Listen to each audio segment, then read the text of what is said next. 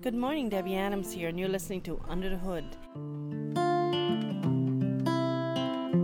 And today I want to talk about uh, another technique. Uh, this is Technique Sharing Month. Anyway, uh, one of the things we know is that in order to accomplish anything in life, we have to have a real positive mindset. One of the questions that people will often ask is, How do I switch it on and off?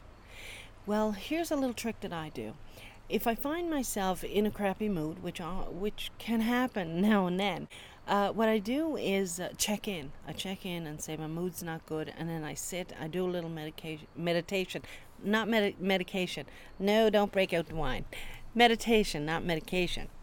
Uh, so I do a little meditation, and I reset. I uh, strategically, consciously reset my mood we can we actually have control over our mind and the dalai lama says that if we learn to control our mind we would be more successful people.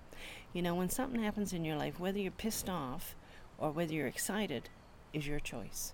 So you get to decide. I'll be talking to you again real soon. Take care.